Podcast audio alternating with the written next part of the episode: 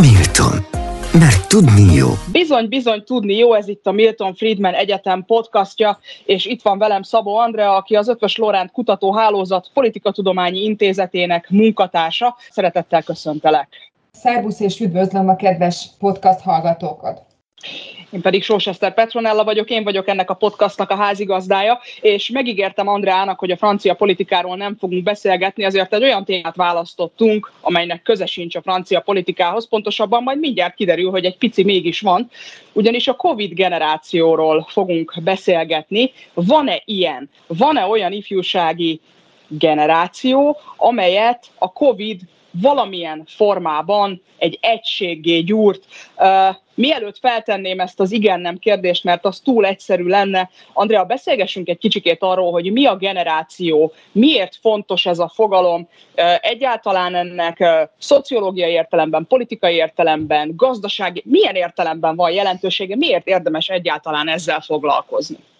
Szerintem az egésznek egy alapvető problémájára tapintottál rá, ugyanis a hétköznapi életben rettenetesen sokat használjuk ezt a generáció fogalmat. Tulajdonképpen fűfa vadvirág állandóan generációkról beszél, és ezért leértékelődött, inflálódott az eredeti fogalom, és ma már tulajdonképpen az emberek többsége valami életkort ért rajta, a fiatalokat, meg az időseket, mindenféle komolyabb behatárolás nélkül, pedig hát a generációs szakirodalom, amelyik ezerkilencszázhuszonkilencig egészen pontosan Mannheim Károlyig vezethető vissza, és mielőtt azt hinné bárki is, hogy itt egy ilyen magyarkodás van, valóban Mannheim Károly egy magyar származású tudásszociológus volt, egyébként Karl Mannheimként ismert a világban, aki ezerkilencszázhuszonkilencben írt egy őszintén szóval igen kevés hatást keltő munkáját a generációkról.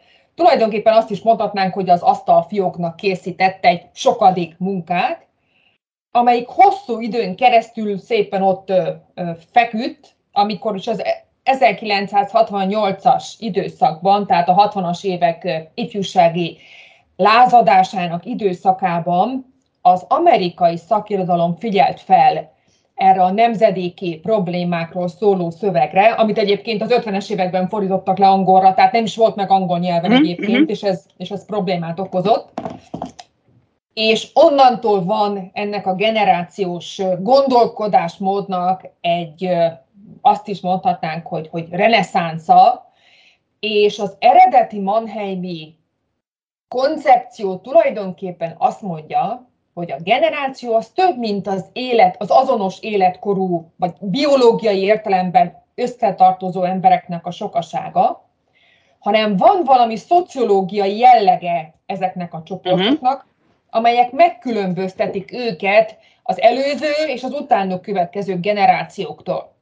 És ez a szociológiai jelleg az, hogy megélnek valamiféle eseményt, valami nagy katartikus eseményt, amelyet tulajdonképpen egy ilyen együttes élményként rögzítenek a saját identitásukban, a saját értékeik között, és nagyon fontos, hogy ennek az eseménynek a megélése egy valós megélés legyen. Tehát nem mások elmesélik, hogy milyen volt a második világháború, meg másik, mások elmesélik, hogy milyen volt a pandémia időszaka, hanem a, a generáció tagjai, akik ehhez az adott eseményhez kötődnek, saját maguk hoznak létre az eseményről egy emlékezetpolitikát, ők alakítják annak a bizonyos történésnek a későbbi feldolgozását, és ez az, ami nagyon erős hatással van rájuk, és a későbbi generációs szakirodalom azt mondja, hogy nem egyszerűen hatással van rájuk, hanem meghatározza az ő későbbi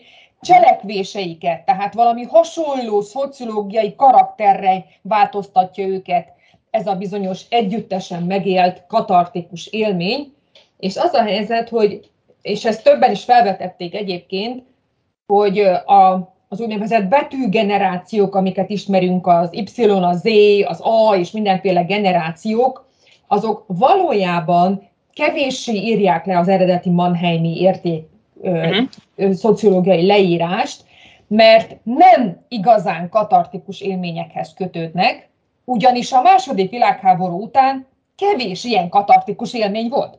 Tehát, hogy... Ott ezt akartam kérdezni, hogy elképzelhető, hogy vannak olyan emberek, akik tulajdonképpen nem tartoznak szociológiai értelemben generációhoz, mert nincs ilyen mély élményük?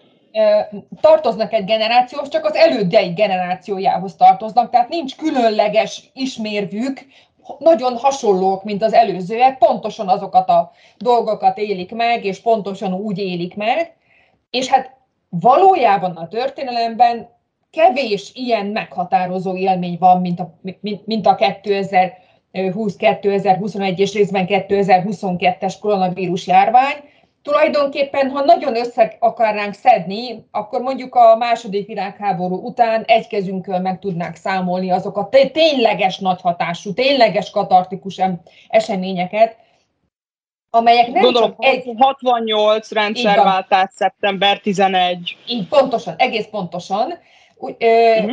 Ezek közül egyébként szeptember tizenegyedikét úgynevezett mikrogeneráció képzőnek nevezzük, ugyanis nem hatott egyformán a világ nagy részére, sőt, hát van, nagyon megosztó módon hatott, ráadásul ha hatott is. Uh-huh, uh-huh. Tehát tulajdonképpen ezerkilencszázhatvannyolcról szokás beszélni, mint egy ilyen nagy generációképző eseményről, ugye a, a hatvannyolcas nagy nemzedék így is bevonult a történelemben, és hát ugye az ezerkilencszáznyolcvankilenc-kilencvenes rendszerváltások szintén még egy ilyen generációképzők lehetnek, ugyanis ezt is nagyon kevesen tudják, de ezerkilencszáznyolcvankilenc és mondjuk kilencvenegy-kilencvenkettő között nem csak Közép-Európában voltak rendszerváltások, amik ugye az egész európai kontinensre hatottak, hanem Dél-Amerikában is nagyon sok ilyen rendszerváltások voltak, és ezért ezekről is nagyon gyakran szoktunk ilyen generációképző eseményekről beszélni. Azóta viszont nem volt ilyen katartikus esemény, uh-huh.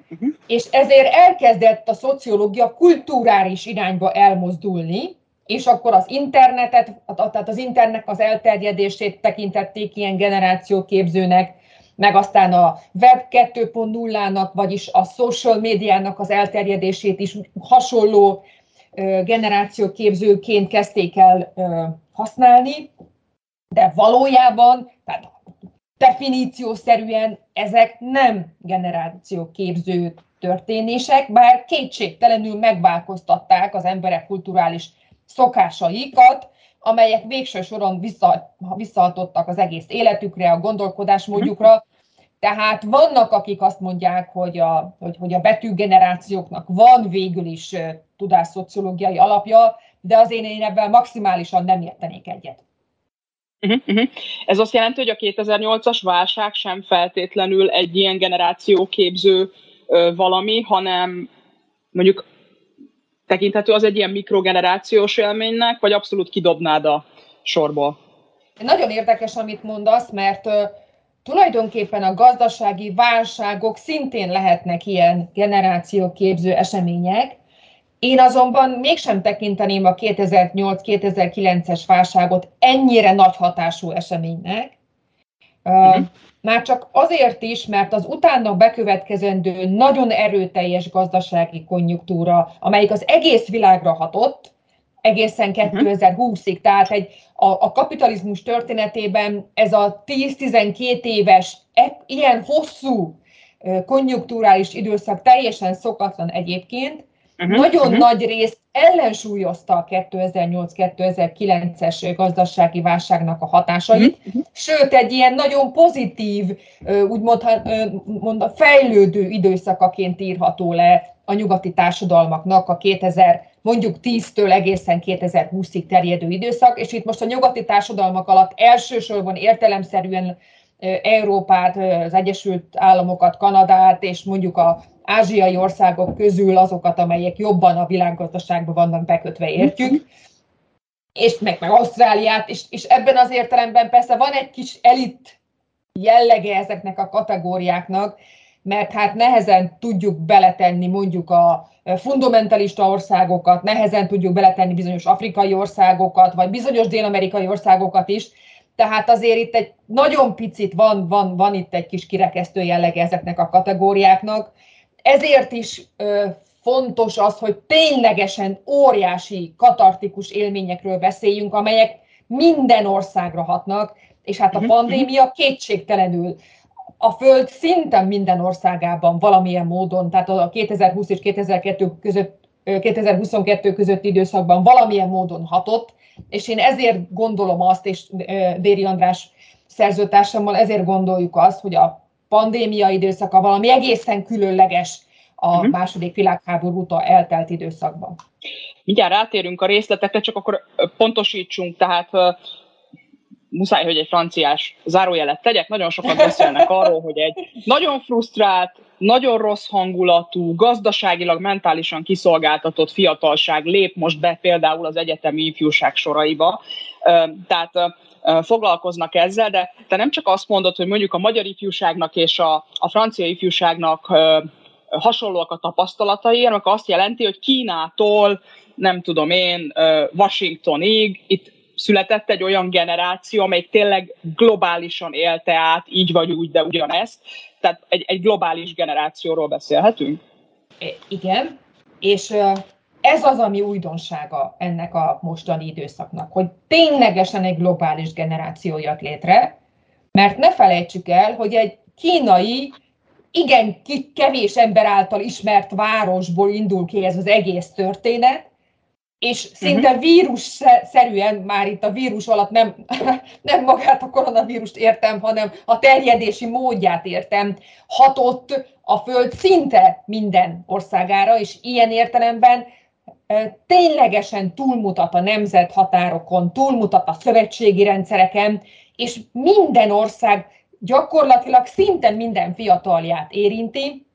Épp a kutatás, vagy ebben az elemzésben említjük az ENSZ-nek egy kutatását, amelyik azt mondja, hogy a második világháború óta nem volt olyan esemény, amelyik globálisan ekkora mértékben befolyásolta az iskolás korúaknak a fejlődését, és itt ilyen brutális nyolcvan-száz milliós létszámú fiatal nemzedékről beszélünk, akik mondjuk kiszorultak az iskolákból, és otthon kellett tanulniuk, és az a helyzet, hogy az otthoni tanulás az nem csak nekünk magyaroknak okozott egy traumatikus élményt, hanem az a helyzet, hogy más országokban is azért ennek nagyon kézzelfogható következményei vannak. Uh-huh, uh-huh, uh-huh. Azért mondjuk el, a Szociológiai Szemlében generációs kihívás a post-covid időszakban címmel jelent meg ez a közös tanulmányotok Déri Andrással, és ott, ha jól értem, akkor egy aszteroida hatásról beszéltek. Így van. Igen, azt gondoltuk, hogy ez nagyon szépen tudja leírni ezt a kiterjedő hatást, hogy, hogy, hogy, hogy ugye becsapódik az aszteroida mondjuk bármelyik bolygóba, akkor az attól a becsapódás helyétől egy ilyen hullámszerűen az egész, az adott bolygót beteríti, és megváltoztatja adott esetben még a bolygónak a röppályáját is. De azt gondoljuk, hogy a Covid az egy ilyen aszteroida hatás. Ugyanis bár erről az emberek ma már kétezer-huszonkettő tavaszán, nyarán majd úgy fognak beszélni, mintha meg sem történt volna, de valójában mindenki úgy beszél, hogy a kétezer-húsz előtti világ, meg a kétezer-húsz utáni világ. Covid előtti világról és Covid utáni világról beszélünk, és szerintem ennél kézzelfogható bizonyítéka annak, hogy mekkora jelentősége van a koronavírusnak, mint hogy az emberek hétköznapi életében, az egymás közötti interpersonális kommunikációban azt mondjuk, hogy amikor még a Covid előtt valami történt, vagy hogy Covid óta, amióta, és akkor így kezdődnek mondatok, szerintem ez tökéletes bizonyítéka. Tehát, hogy nem, nem kell ezt túl bonyolítani, és mindenféle hókusz-pókusz elemzésekkel euh, megvizsgálni ezt a kérdést, hanem csak egyszerűen azt megnézni, hogy mi az, hogy Covid, és az a Covid milyen módon épült be az emberek gondolkodásmódjába. Mondok egy nagyon egyszerű példát. Ezek a mostani tizennyolc-húsz év körüli fiatalok, akik például kétezer-húsz és kétezer-huszonkettő között érettségiztek, kezdték el az egyetemet, vagy mondjuk nyolcadik osztályból mentek át gimnáziumokba, egészen másfajta közösségi élményt éltek meg. Egyszerűen kimaradtak az élet, kimaradt az életükből két év, és ezt a két évet, ezt, ezt nem lehet pótolni. Tehát nem lehet a ballagást pótolni, nem lehet a felnőtté válási rituálékat pótolni, az nekik egyszerűen eltűnt, elveszett, nincs. Tehát nem, ezért van az, hogy a fiatalokat ez jobban megüti, mint az idősebbeket? Tehát, hogy nekik el, itt vannak ezek a rituálék, itt van a szocializációs időszak, amikor a kortársakkal időt töltenek a kamaszok. Ugye, azért kérdezem, mert mondjuk egy magunkfajta elemzőt, kutatót, egyetemi embert bezárnak egy szobába könyvekkel, elég jól el vagyunk, de a fiatalokat ez láthatóan sokkal jobban megütötte. Pontosan ezért van, mert, mert tapasztalások maradtak ki az életükből. Olyan tapasztalások, amelyik a kortársakhoz kötődik, ráadásul az európai, egyelőre beszélünk csak az európai országokról, ezek általában kontaktusokban, tehát személyes kontaktusokban, ezek a rítusok például személyes kontaktusok révén hagyományoznak át. És a kultúra szociológiában a rítusoknak, a hagyományoknak, a szocializációnak óriási jelentősége van. Például a szájhagyomány útján terjednek bizonyos beavatási rítusok, például a felnőtté válásnak a rítusai, és ezek kétezer-húsz és huszonkettő között megszakadtak. Tehát két teljes olyan generáció, két teljes olyan korév volt egészen pontosan, akiknek az életében hiányzik az érettséginek bizonyos része, hiányzik a, ezek a bálok, ezek az érettségi bálok, hi, mm, hiányoznak a, a, a tánc, igen, az öltözés, az, hogy kicsípjük magunkat, az, hogy, hogy együtt vagyunk, hogy élvezzük, hogy ünnepeljük magunkat, aztán az, hogy az egyetemre hogyan jutunk be, adott esetben nem voltak gólyabálok, és, és, és nem voltak mm-hmm. gólya, gólyatáborok.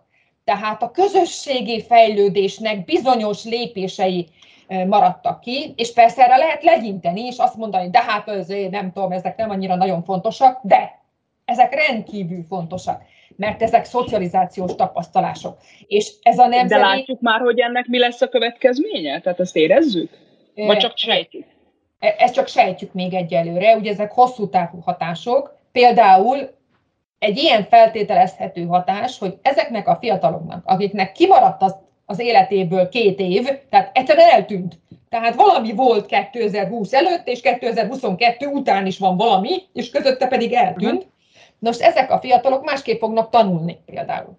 Tehát az ő életükben az otthoni tanulás az olyan mélyen ivódott bele, hogy ők másképp fognak bizonyos dolgokat majd értelmezni. De mondok neked egy még ennél is sokkal egyszerűbb példát. Gondold el azokat a kisiskolásokat, akik elsősek és másodikosok voltak, és akkor kezdtek mondjuk a betűvetéssel találkozni. Vagy akkor kezdtek olvasni. A tanítónéni nem fogta az ő kezüket. Uh-huh. Mindenki gondoljon bele a saját, idősz- a, a saját pici hatodik, vagy hat éves, hét éves időszakára bizonyot, Ott, ott, ott testi érintkezés van, amikor a tanítónéni segíti a kézírásnak a javulását, vagy a kézírásnak a kialakulását, és ezeket pótolni már nagyon nehéz harmadik osztályban, negyedik osztályban, amikor már készségszinten kellene bizonyos mozdulatoknak meglenni. Nem tudjuk. Ez lett volna például... a következő kérdésem, igen. Hogy a, a mobilitási csatornákat ez zárhatja egy generáció számára? Tehát, hogy neki kimaradt valami, amit nem lehet rendszer szinten pótolni? Igen, én attól tartok, hogy ennek lehet egy ilyen következménye, hogy ő, az ő életükben ez a, ez a sok-sok kimaradt dolog, és most mindenfélére, tehát a szocializációs hatásoktól kezdve egészen a kontaktusikig, tehát az emberi kapcsolatokig, ezek bizony okozhatják azt a törést, hogy ennek a két korévnek, amiről beszélünk a kétezer-húsz kétezer-huszonegyes időszakban, és részben egyébként a kétezer-huszonkettő, de azért már a kétezer-huszonkettőben sokkal több ö, feloldásra került sor a pandémia alól, egyszerűen másképpen fognak működni a kapcsolataik. Zártabb kapcsolati hálóval fognak rendelkezni, mert nem lesz meg az, amire tudjanak tapasz, ö, ö, támaszkodni. Tehát például úgy mentek be az egyetemre, hogy adott esetben két éven keresztül nem tudták, hogy kik az évfolyam társaik. És mondjuk harmad éven, harmad éven találkoztak először a saját évfolyam társaikkal. Egészen nyilvánvaló, hogy nem lehet ezt a két évet pótolni, és amikor harmad éven találkozol először emberekkel, akik vadidegenek lesznek neked, és te bé é hallgató vagy, akkor az már soha nem fog kialakulni az a kapcsolat oly módon. És ezért ez zártabb kapcsolati hálóhoz fog vezetni, és mélyebb kapcsolatokhoz, tehát kevesebb kapcsolathoz, de azok a, azok a kevesebb kapcsolatok, amik megmaradtak és amiket tudtak létrehozni, azok viszont feltehetően sokkal tartósabbak, és sokkal jobban mozgósítható kapcsolatok lesznek, úgyhogy a network kutatók néhány év múlva ezt nagyon szépen fogják majd tudni vizsgálni, hogy a pandémiának uh-huh. ilyen értelemben milyen hatásai vannak. Nem bírom ki, hogy a, a politológust ne hozzam ki belőled. Milyen politikai következményei lesznek ennek? Ugye az ifjúságról tudunk mondani ilyen sztereotíp dolgokat, hogy nehezebben mozdul meg, ha hagyományos politikai részvételről van szó, például választásról, hogy fontos neki az identitáspolitika, a zöld politikai és a többi. Hozhat-e ebben a sztereotíp képben, eleve mennyire sztereotíp ez a kép, és a Covid hozhat-e ebben változást? Ha igen, akkor vannak-e már elméletek arra, hogy miért? Nem szoktam egyetérteni a sztereotípiákkal, mert hát nem lennék társadalomtudós, hogyha egyetértenék, de az általad elmondottak azok nem csak egyszerű sztereotípiák, hanem ténylegesen bizonyít, tehát empirikusan bizonyítható tényállítások. Tehát mondjuk Közép-Európában a magyar fiatalok a politika iránt legkevésbé érdeklődők, a politikai aktivitás tekintetben legalacsonyabb politikai aktivitást mutató. Ugyanakkor kétségtelenül, hogy minden kutatás azt mutatja, hogy inkább a jelenlegi kormány-ellenzék viszonyrendszerben talán, mint hogyha ellenzék kompatibilisebb, illetve kispárt kompatibilisebb lenne, tehát Mi Hazánk, illetve Magyar Kétfarkú Kutyapárt szimpatizánsok nagyon sok közöttük. Na most, hogy van-e ennek hatása politikai értelemben, tehát a Covidnak van-e hatása politikai értelemben, szerintem feltétlenül van. Egyrészt az, hogy ezek a fiatalok kétségtelenül nagyon erősen az interneten éltek két év. Egyébként is az interneten keresztül éltek, de abban a két évben pedig szinte, szinte leválaszthatatlanok voltak a, a Covidról, vagy az internetről. Ezért én azt hiszem, hogy az ő megszólításuk hatványozottan csak az, a, az interneten keresztül hmm. lehetséges, de még egy nagyon érdekes hmm. hatás van, ez pedig a szülői szocializáció megnövekedett hatása. Gondold el, uh-huh. hogy amikor mondjuk a kétezer-tízes időszakban én írtam mindenféle cikkeket a szocializációs hatásokról, és a családot vizsgáltam, akkor azt írtam le mondjuk Kern Tamás kollégámmal, hogy azt tapasztaljuk, hogy a család szerepe fokozatosan csökken a politikai szocializációban, és ezt az intézmények veszik át, hiszen a fiatalok három éves koruktól gyakorlatilag huszonhárom, huszonnégy, huszonöt éves korokig folyamatosan intézményekben vannak. Óhatatlan, hogy miután egész nap ott van az iskolában, ezért az iskola az, amelyik nagyon erősen hatással van az ő gondolkodásmódjára. De mi van akkor, hogyha van három vagy két év plusz egy fél év, amikor nincs iskola, vagy az iskola másképpen működik? Nincs az a nagyon erőteljes intézményi hatás, ezzel szemben össze vagyok zárva a szüleimmel, akikkel se előtte, se azóta nem voltam összezárva, uh-huh, gyakorlatilag uh-huh. évek óta nem beszéltünk, és ott van kétezer-húsz és ott van kétezer-huszonkettő közötti időszak, amikor ha akarom, ha nem, ott vagyok a szüleimmel. Természetesen ennek óriási szocializációs, átalakító, intézmény átalakító hatása van, tehát az intézményi szocializáció csökkent, és a család, Fél, vélelmezhetően a családi szocializáció szerepe újra megnőtt, már csak azért is, mert többet voltak otthon, tehát ö, ö, többet érintkeztek a szülőkkel, a szülők jobban tudták őket befolyásolni, és erre már van empirikus eredményünk is, ugyanis uh-huh. minden kétezer-húsz után készült kutatás azt mutatja, hogy nem csak a fiatalok, hanem a felnőtt népességben is megnövekedett a politikai érteklődés. Ez például egy egészen elképesztő újdonság. Ugye a magyar társadalomról azt szoktuk mondani, hogy igen, most akkor mondjuk a sztereotípiákat, hogy nem érdeklődik, nem, nem, nem. És akkor kiderül, hogy kétezer-húsz után ugrásszerűen növekedett meg a politikai érdeklődés. És erre egyszerűen nem találunk más bizonyítékot, vagy más okot, mint hogy az együtt töltött idő következtében többet kommunikáltak egymással a családtagok, ráadásul uh-huh. a, a televízió, rádió az folyamatosan be volt kapcsolva, hiszen az őket érintő híreket alapvetően ezeken keresztül tudták meg. Ugye ne felejtsük el az operatív törzs, mint olyan fogalmát, amire ma már kevéssé emlékszünk ugyan, de egy időben tényleg emberek néztek televíziót, és nézték, hogy az operatív törzs éppen mit jelent be, hogy az ő életüket milyen módon fogják még jobban korlátozni ahhoz képest, mint ahogy korábban korlátozták. Tehát még előtte nem ismertük az operatív törzs fogalmát, és hát most sem nagyon ismerjük, de abban a két évben igenis, hogy sokat foglalkoztak vele.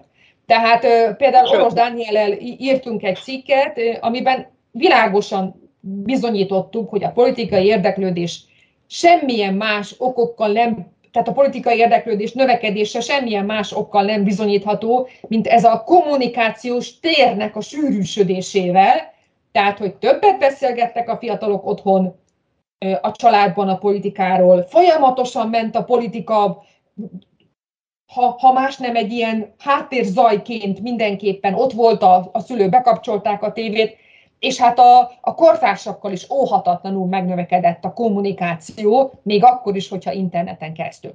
Hadd legyek optimista így a Na, beszélgetésünk eljön. végére.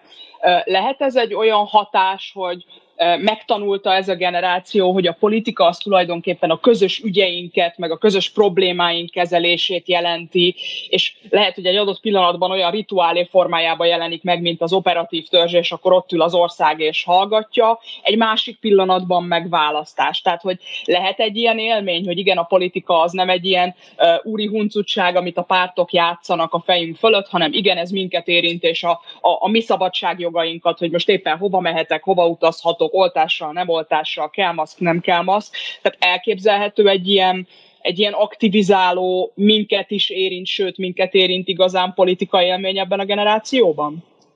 Olyannyira, hogy erre empirikus bizonyítékok is vannak már.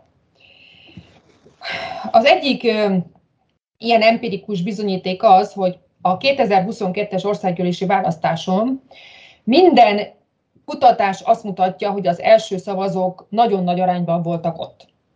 Ezt a fajta ö, átalakulást, tehát hogy ennyire sok volt az első szavazóknak a megjelenése, nehezen tudom mással magyarázni, mint az, hogy ö, hát egyszerűen volt valami belső késztetésük arra, hogy, hogy megszólaljanak, hogy, hogy, hogy a hangjukat ö, valamilyen módon hallassák, és, és megjelenjenek egy ilyen eseményen. A másik pedig, hogy készítettünk egy vizsgálatot, ezt rendszeresen csináljuk arról, hogy mit jelent az emberek számára a politika. Tehát, hogy mivel azonosítják a politika kifejezést. Uh-huh, uh-huh. És az a helyzet, hogy a kétezer-huszonegy végi adatfelvételünk azt mutatta, hogy megváltozott a politika jelentése. Korábban a korrupcióval és a hazugsággal azonosították a politikát.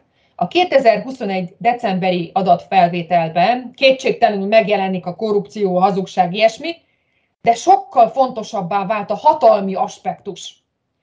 Tehát elkezdték átalakítani az emberek a verbális kommunikáció tekintetében a politikát, már nem csak a negatív kifejezések azok, amelyek hozzá kapcsolódnak, hanem megjelentek új, vagy hangsúlyosabbá váltak új kategóriák is, mint a hatalom, mint a részvétel, és én ezt szintén nem tudom mással bizonyítani, vagy mással alátámasztani, mint hogy itt a pandémia két évének időszakában valahogy a fiatalok is magukban éreztek egy késztetést arra, hogy ha kiszabadulnak, akkor jobban tudják a saját hangjukat megszólaltatni és megjelenni a politika csinálásában. Ez borzasztóan izgalmas. Azt hiszem, hogy a következő években ezt a bizonyos Covid generációt akkor érdemes lesz követni, ahogy azokat a gyerekeket is, akik írni, olvasni online voltak kénytelenek megtanulni. Andrea, ennyi fért a mai beszélgetésünkben. Nagyon-nagyon szépen köszönöm, hogy időt szántál rám, és elmondtad mindezeket. Köszönöm szépen. Én köszönöm, hogy meghallgattál, és meghallgattak önök is. Ez volt a Milton Friedman Egyetem podcastja. Vigyázzanak magukra, tudják, a vírus még itt van velünk, mi pedig találkozunk a következő alkalommal. A podcast további részeit, illetve ezt a részt is megtalálják az egyetem honlapján, unikötőjel milton pont hu, illetve a Spotify-on. Köszönöm szépen a figyelmet, ez volt a Milton Friedman Egyetem podcastja. Tudni jó! Viszont hallásra! Viszont hallásra! Milton, mert tudni jó!